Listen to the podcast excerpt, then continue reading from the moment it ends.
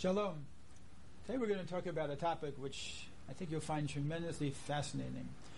And we're talking with a real hero of the Jewish people, somebody who's sacrificed for himself and his family and is picked up and moved from the comforts of living in the United States, not just to live in Israel, but to live on the front lines of what's going on in Israel, the interaction between the Palestinian conflict and the Israeli communities, who's right in Hebron. Hebron is the place of the burial of our patriarchs and our matriarchs the second most holy city in the whole of the world for the Jewish people. And he's there to defend the dignity and the honor and the education of future generations for the Jewish people worldwide. So it's my pleasure to introduce you to Rabbi Dan Cohen, who is living now in Hebron. Dan, it's a pleasure to have you here. Thank you. And we look forward to hearing all about what you're doing there. First of all, if you could explain with our to our audience what exactly brought you to pick up your family and move to Hebron, of all places? I'll give a short background. Uh, when I was six, my family moved to Israel, and uh, I grew up. I grew up uh, most of my life in Israel. I was in the army for three years. I was in yeshiva there. Uh, we were living in the states for a few for a few years. Myself, my wife, my children. Uh, we were working in the Chabad network as uh, emissaries and uh, at one point, we're talking about when the whole um, recent intifada, recent uprisal, war of terror that started uh, about two years ago. Uh, when that started, I was I found it very hard for to sit to sit in New York or to sit in Chicago where we were living, and uh, to hear what was going on there, and uh, to be to be to be out, out of it. Meaning, not that we're looking for a fight, we're looking for war. But once you're in the army for three years and you have a unit, you have friends that you're connected to, and everybody serves together, and to hear that they're all participating in battles and stuff like that, and you're you're not involved, it, it hurts very much. It troubles very sure, much. Sure, I can imagine. So you uh, decided to pick up and move. That was one of the reasons. We'd be constantly trying to uh, be be updated on the news all the time, and our minds were really not not not here. Right. And uh, we now, just let me ask you a question. There were Chabad emissaries that were in Kiryat Arba, which is a Jewish enclave right outside of Hebron, but there had never been an official Lubavitch representative to serve the community in Hebron, in the, the city itself. That's true. Rabbi Victor Atiyah, he moved uh, 16 years ago with his family to Kiryat Arba, and he's been working in the greater area. Interesting. But uh, he really needed also a couple that would be uh, that would be courageous enough or crazy enough, depends how you look at it, to be willing to move into Hebron. So, how many Jews are there in Hebron itself? Today, unfortunately, and we could talk about that, why there's only 80 families of Jews 80 families. 80 families. Now you're surrounded by the Arab community. Right. Totally surrounded. Totally surrounded. So you have a small enclave in the middle of the Arab community. Exactly. How do you relate to the Arab community? What can, is there any interaction whatsoever? There isn't any interaction, and uh, thank God for that because if there would be, it would probably be for the worse. Um, do you ever have anger expressed at you, or the name calling? well, of course, there's a lot of uh, terror attacks, and we're we're experiencing what the whole country has exp- been experiencing for the past uh, few months and right. few years. And you're probably experiencing a much more intense right. level. But uh, what I'll just explain, um, some of the uh, viewers might have been in Hebron already. And uh, what has changed really today is that when you come to Hebron today, to the Jewish area, to the Cave of the Patriarchs, the Marat HaMachpelah, and you walk around the Jewish neighborhoods, up until a few years ago, you would be walking amongst thousands of Arabs. There would be ar- around 200 stores, Arab stores, right in the Jewish area. And it would be very unpleasant to walk. There would be a lot of clashes, of course, a lot of harassment from the Arabs towards the Jews, towards the visitors one of the positive things, if we could say such a thing, about uh, all the terror attacks that happened in Hebron, mainly uh, year 2002, 2001, when there, when there would be shooting every night into the Jewish community. Every night? Every night. Every night. We, fortunately, we weren't living there at the time. But uh, thank God there was miracle after miracle. But you, you could just take a tour and walk into Jewish homes and see the bullet holes in the refrigerator, bullet holes in the kitchen, bullet holes in the bathroom. Was anybody killed as a result of those Yes, attacks? unfortunately, of course, we thank Hashem for all the miracles, and it was just amazing to see that in a natural way there should have been much more casualties. But there was a famous case of the baby, Shalhevet Pas, Right. year, a year-old baby course. of dear friends of ours that was killed and shot in the Avram Avinu neighborhood by a sniper that directed the uh, gun uh, straight to her head. So one of the positive things, as I was saying, is that really today, because the Arab population that lived inside the Jewish area, meaning Jewish Mhm. area, meaning the properties that were owned by Jews before 1929, and Arabs after the massacre moved into them, all of them left. If you walk today in the Jewish enclave, you hardly see hardly see any Palestinians, any Arabs, and that is because every night there would be shooting, like I said. Sure, it must have And the IDF, difficult. of course, responded, and they were in the middle. Right. So and they- they, wanted to get out. Right, and they, they chose Now, to leave. What kind of reception did you get from those 80 families when they saw that Chabad was sending a couple with the family to live in their midst just to help them to be able to strengthen Right. their emunah, their faith, and their, their sense of mission for what they were doing? What was their reaction? It's interesting. Uh, really, what helped us is that uh, I was in uh, yeshiva, in the Hesder yeshiva. Hesder yeshiva is where you combine both learning Torah and going to the army in a combat unit. And I was doing that in Kiryat Arba, which was which was just it, it, it is just above Hebron, a few minutes drive away. So it really helped that for many years I was involved in the community, area. helping out in different things, and uh, just uh, my heart is there since I'm a teenager. Interesting. So it's really natural that we, we found ourselves um, going there. And um, you would think that in Hebron, a place that is uh, surrounded by Arabs and sometimes uh, attacked, uh, there would be, uh, the community would have to go out and, and seek for people that are willing to come and live, but that's not the case. There's at least 40 families on a waiting list just to, 40 families were least. waiting lists. There would be much more. So there's just not enough room for, Yeah. because the enclave has a limited amount of Well, space within it. Again, unfortunately, um, there is enough room. There's plenty of room. I, there's there's buildings there that Arabs abandoned, as I just uh, spoke, Right. and uh. Jews used to live there for hundreds of years until 1929, until the Great Massacre. That uh, in one day, the uh, if you were talking about interacting with the Arab population in Hebron, so before 1929, the Arab and Jewish community got along fine. They were uh, they t- did business together. They lived side by side.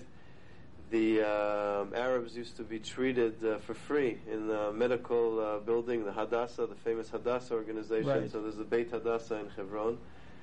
And uh, what happened was that a few days before the riot started in 1929, in the summer, members of the Haganah, which was a Jewish underground in the time of the, the British uh, mandate, they came to Hebron to warn the community, saying that they have information that there's going to be uh, there's going to be a lot of rioting, a lot of inciting, and we came here to protect you. They came with a group of men, with uh, armed, of course, and they wanted to stand guard. And the leaders of the Jewish community tragically told them, uh, "Listen, we, we have a great relationship with our neighbors. Please don't stay here. If you stay stay here, it'll only provoke them. It'll get them angry that we were afraid or something."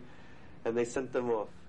And uh, unfortunately, a few days later, um, the Arabs, the It's same Arabs, massacre. yeah, the Mm. same Arabs that used to be their best friends and used to.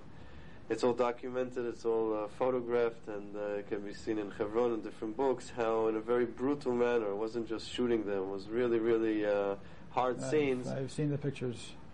these people were killed. So the property that Arabs were living living inside up until a year ago, where they, they abandoned them now recently, uh, is Jewish property. So it's available except that the government Well, yes, allow it would make sense to come in. that it would make sense that the Jewish government would allow Jews to live there. Uh, we're not talking about an outpost. We're not talking about a, a settlement that uh, sometimes people tend to think that it's questionable if it belongs to the Jewish people. If not, we're talking about Hebron. If there is one place in Israel that is the most moral and ethical place for Jews to return is Hebron. The only reason there aren't thousands of Jews living in Hebron today is because of the massacre in 1929. Otherwise, the, there was a continuous Jewish community from the days of King David. King Mhm. David, we all know, his main uh, kingship was in Jerusalem, but for the, his first seven years, he was king in Hebron. That's where he started. And um, from those days till 1929, there was always a Jewish community. Sometimes Mhm. it was larger. There were periods of time where it, when it was smaller, when there was hardships. But what stopped it all was the massacre in Can, 1929. can you tell us a little bit also about the history of Chabad in Hebron? Because I know Chabad has been very strongly rooted there Right. for many, many years, and the Rebbe has had a very close. What is the connection? It's connected also to the first question you asked me about us coming there, because really what drew, drew us there is not not only coming back to where we were born and coming to where we felt comfortable and connected. Was really the, the mission of reviving the, the Chabad life inside Hebron. Chabad, the early 1800s, to be the first group of Chabad Hasidim came to Hebron for 100, 100 years. Uh, they were the main structure of the Ashkenazic uh, community in Hebron. Hundreds of Hasidim living there. There were shuls and schools and mikvahs. Really? and there are many sites today in Hebron, property that is still by the the families of the the Rebbe of the Rebbe's of Chabad, and the, there's a famous burial site of the granddaughter of the Baal HaTanya, the first uh, Chabad uh, leader, the first uh, Rebbe. And uh, one of the things that we really do there is try to have uh, we have a learning center there, and in different historic sites of Chabad, we we turn them into a an, a place that draws people to come and see and learn and visit and so on and so forth. So really, it's it's amazing if you look through the books of all the Chabad Rebbe's uh, throughout the years. It's amazing how many times Hebron is mentioned, how much it's cared for. For for instance, there's a famous quote by the fifth Rebbe of Chabad that built a lot of property, that bought bought a lot of property in Hebron. The Rebbe Rav Sh- Rashab, Rabbi Shmuel uh, Shalom Dov Ber uh, Schneerson, and uh, he, he he wrote the famous quote is that he said that, that in my opinion, in his opinion, it was it is more important to buy houses in Hebron than to build Yerushalayim. And Interesting. Yes, because uh, and and in, di- in different Hasidic uh, texts of Chabad, it's explained at length. Uh, also, in, according to Kabbalah, how important it is to be near our fathers. That all our prayers, we know that Abraham, Isaac, and Jacob was, were the ones that instituted the formal prayer, the evening, mor- the morning and afternoon and evening services, and it was done inside Hebron. So therefore, by having Jews come till this day and pray by them and uh, connect to that, that root where the prayer started Mhm. from, so that really brings salvation and help to the whole uh, Jewish people. Right. Besides the world. fact, of course, in the Torah itself, it describes very clearly how Abraham bought and for the property that he buried uh, Sarah in. So Sarah was the first one that was buried in the cave of the patriarchs and the That's patriarchs. And as we have the formal agreement by them in But nevertheless, there are many people who are going to look at say, uh, Rabbi Cohen, I respect your conviction, but in this day and age, we have to try to compromise. We have to try to work out some peace. And you're an eyesore, or all these settlers, quote unquote, who are in the in the quote unquote West Bank, are an occupied territory, or and you know coming out in such a way as as almost to put put you on the defensive of why are you living there? How do you respond to a person who will ask you that question, and in the name of peace, wonder why you're there as an eyesore to be able to constantly stop the peace from progressing? Well, our answer really is that we are there in the name of saying that we don't have a right. It's hard to say that a community been living there for hundreds, thousands of years, and the only reason they're- weren't, there was a, a recess or a stop of uh, 30, 38 years was because of a massacre, and they don't have right to return to their own homes. So, of course, that this is not true. But if so, there, there are people that think that yes, of course we have a right, but for peace, which of course we know that according to uh, Judaism, the most important thing is uh, human life, and in order to save lives, maybe we should leave.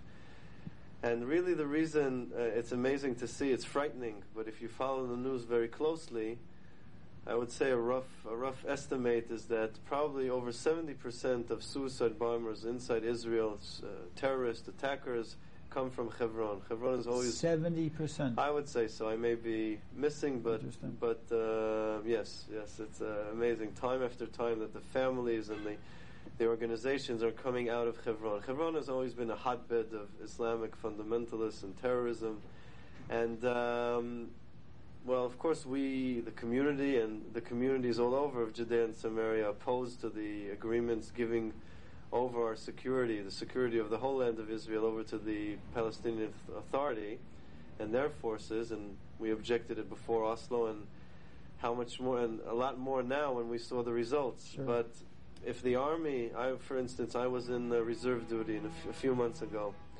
Of course, everybody knows that in Israel, once uh, you finish your three years of service, that that is not enough, unfortunately, and we Continue. are taken into the men's club many, once, many once a year uh, for a month if you were in a combat unit. And there you, you stand, you stand uh, guard, you patrol. And I was in the area near uh, Beit Lechem, Bethlehem. right, which is neighboring to the Jewish neighborhood in Jerusalem of Gilo. We're not talking about a settlement or any place that is. We'd have no questions in our mind that everything belongs to the Jewish people according to the Bible. But if anybody has a question, Gilo is right in Jerusalem. And uh, the people that withdrew, the government that withdrew the army from Bethlehem, they thought that um, by doing so, they will help the peace. Like people may Mhm. think that if Jews leave Hebron, that will bring peace. And what it really, what really happened was instead of having the army control terror inside the Arab territory in Bethlehem, uh, what happened was that they started shooting into the Jewish neighborhood of Gilo. And night after night, uh, people, uh, Right, if you come to Gilo, you see Mhm. the blockades, you see the, Sure. the, bullet holes all over the place. So really, uh, the army today, thank God, is inside Hebron, and I don't even want to think how worse it, could, it would be if, if all over Israel today there's attacks and, and bombs coming at, from Hebron, and this is while the IDF is inside. What would happen uh, if that wouldn't be the case? That we would leave there. And of course, the, the main reason that there's a Jewish community there is because we, we want to ensure that the thousands, and really it's amazing to see that although the security situation and what's going on, still tens of thousands of people come to, to Hebron every, every month. Mhm. It's probably one of the most popular tourist sites in Israel. So you, as the Chabad representative there, a lot of your time is spent with the tourists also to be able to uh, acclimate them and to explain to them what's going on there, the importance of keeping a strong is- Israeli and Jewish presence in Hebron. That's true, but our, our main work is really with the security forces. Really? Of course, we Interesting. do things with the so tourists. I suppose your enclave is also protected by the security forces yes, as well. Yes, yes. You know, So- I, I tell people that while we were living in New York, I, I was never able to tell my little children, you know, goodbye, go to the playground, and come back later. And uh, ironically, in Hebron, the dangerous Hebron, where our kids run around freely, they go to the neighborhood. Of course, it's thanks to Hashem that's watching, God that's protecting us, but of course to the IDF that has that is stationed around the Jewish neighborhood in a way that really protects us. Very good. Interesting. So what other things do you do with the security forces there? I know, let's say, for instance, you have an excellent CD which talks about much of what is going on over there, and I saw the pictures of the tanks coming into Hebron. This is when they retook Hebron after they saw what was, uh, that Right. the PA was not able to handle the security problems. And you were busy there putting on the tefillin and uh, keeping keeping busy with all the soldiers, and they must have eaten it up, especially knowing that you were a former soldier yourself. Right, that, that helps a lot that we have the same background. But really, what we do in Hebron is what Chabad uh, shlichim, Chabad emissaries do around the world, is to be a, a spot, to be a place in a city where every Jew can feel comfortable to come and to connect to his Judaism. Now, a lot of people are familiar with the famous uh, uh, Israeli backpackers that they uh, finished their three years in the army, and of course, wanting to breathe a little bit, they take their backpack and they go to the Far East and they go to Vietnam and to Hong Kong and to Thailand. And uh, many, many of these soldiers, it's, uh, it's sad to say that th- sometimes in Israel a Jew can grow up for 20 years, go through the educational system and not really know anything about Judaism. We have soldiers Right. that come to Hebron and have never really heard of Abraham and Isaac and Jacob, or even if they heard Come about on, them, Are you serious? yes. Even in the E- public schools, even if they heard teach about it, even if they heard about it, they don't realize the importance they of it. they won't they won't make the connection between the the city that they're guarding and the, the site, the cave of the patriarchs, and this that Abraham, Isaac, and Jacob.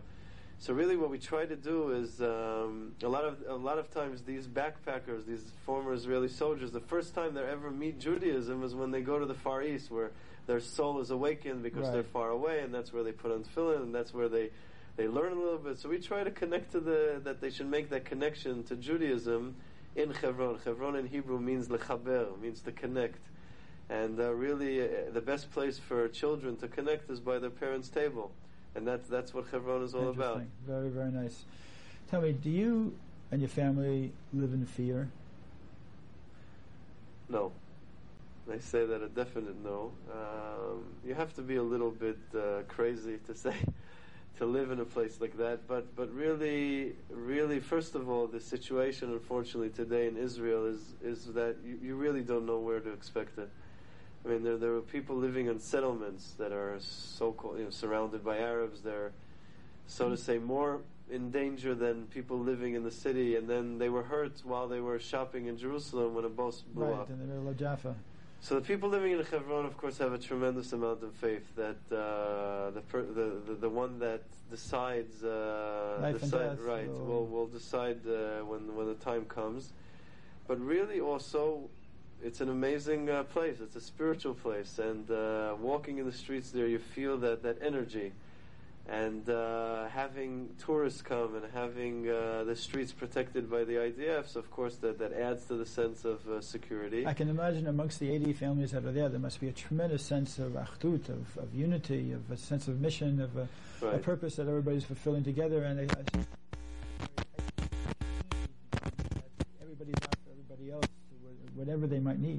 It's true, it's because people that ca- came to live there really, although there are some apartments in Hebron that are beautiful, but nobody really came there for the quality of life. right. People came there because of that mission of making sure that Hebron will be open for all the ch- Jewish people in the world and all the nations of the world to come and pray by Abraham, Isaac, and Jacob in the cave of the patriarchs. Right. And, uh, and And your wife is totally acclimated to this. And as far as sending the kids out, you able to go outside the enclave without Yes. police escort? Yes, yes, yes. It's a not a total. it's problem. it's ninety five percent of the time we leave and lead a normal life. The children go to kindergartens and go to to the care the daycare centers and to the swimming pool. And Okay, so you're not in a closed off No, no, enclave no, in that no. sense. It's you're a- just living in a place right. which is guarded, but you go out in during the day, we go you go out. to work, the, and you the go main do whatever you have activities are in Kiryat Arba, which is a few minutes away. Really, most of the time, ninety five percent of the time, it's quiet. We have the problem with the other five percent. Right. But uh, one of the things in the community we're talking about unity is really the um, one of the things that, that the IDF came to a conclusion that the best response to terror inside settlements is creating a first response team Yes. that, that was combined from uh, people that were former soldiers in combat units, and we were trained to, if God forbid something happens, to be the first one that responds. Because until the security forces come in, it's better to have men that are familiar with every alley and every corner to be there. And it proved itself in many places around uh, Judea and Samaria, and of course in Hebron. This is also something that I'm involved in because of my uh, army background and uh, there is a great unity, a great willing to uh, to come help. out and yes, to help Mhm. it when it's needed. Right. What kind of reactions have you gotten from the soldiers when you go out and you put on tefillin? You give them encouragement. You teach them about the importance of what they're doing, of how how much need it is, and how much everybody in the world is uh, giving them a yasher koach, needs their service. It takes a few weeks until the soldiers start reali- realizing that they're not they're not in a just a regular post or somewhere. Every place in Israel is special, but they're really guarding the the second holiest city for for every Jewish person around the world, and a place where everybody, like we said, comes to connect. And um, a lot of times in the beginning, there, there, there are soldiers that um, feel that, you know, like we discussed before, that we shouldn't be there and we should give it up for peace. And I give them a very uh, clear answer on my side that I, I appreciate them that are guarding us much more than us that are living here. How do how do I say that? Because I tell them we came to live here out of conviction that we're that we have we have a mission here, we believe in it. But you that are standing here guard eight hours straight in the freezing cold, even though you don't agree with us, that's tremendously appreciated. And that a lot of times opens up the heart, and uh, we can nice. have a real conversation.